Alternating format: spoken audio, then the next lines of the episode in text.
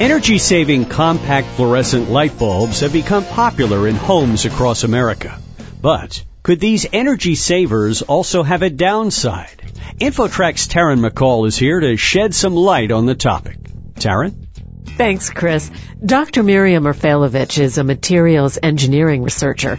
She's a professor of materials science and engineering and the director of the Garcia Center for Polymers at Engineered Interfaces at Stony Brook University on Long Island.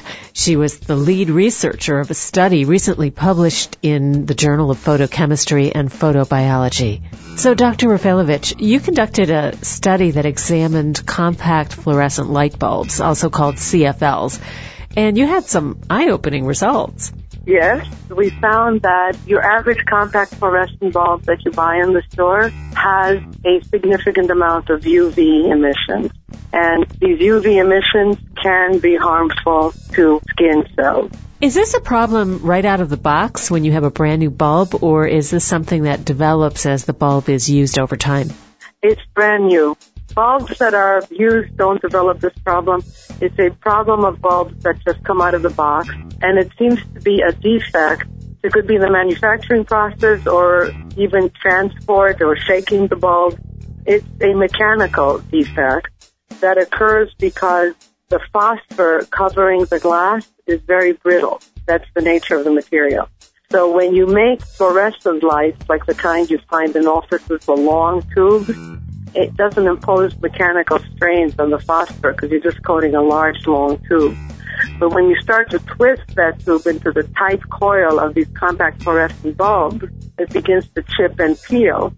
Just like if you take something brittle and you try to make a bend in it and then it can crack. So the phosphor, you can see little cracks where it's making the bends and the turns by eye. You're just looking at the bulbs. But we just know that when you buy them off the shelf and you open up a new package, you see it. Many offices have traditional fluorescent lights, and of course, lots of people spend 40 hours a week under them. Are the old style fluorescents also a problem? Standard fluorescent bulbs have UV coming out of them. It's a well-known fact. And over time, posters and paints will fade. People know that very well in the counters, like in cosmetics counters in stores. The lipsticks that are on display will turn off color after a while. Our skin is able to protect us from a certain amount of UV. So it's known as a TLV, the total amount of UV that we can handle safely over an eight hour period. And how does that compare to traditional incandescent light bulbs? Incandescent light bulbs emit light because they get hot. It's basically infrared through the visible. Fluorescent bulbs emit UV rays, UVC, UVA mostly. So UV is the component of all these light bulbs. So what kind of advice can you offer to consumers? The advice is not to get too close to it definitely you shouldn't be looking at it. You shouldn't be having it like within less than a foot of your hand when you're working underneath it. You shouldn't really have it next exposed skin within distances, say, of, of less than a foot. The amount of UV coming out of the bulb varies widely and of course depending on the damage.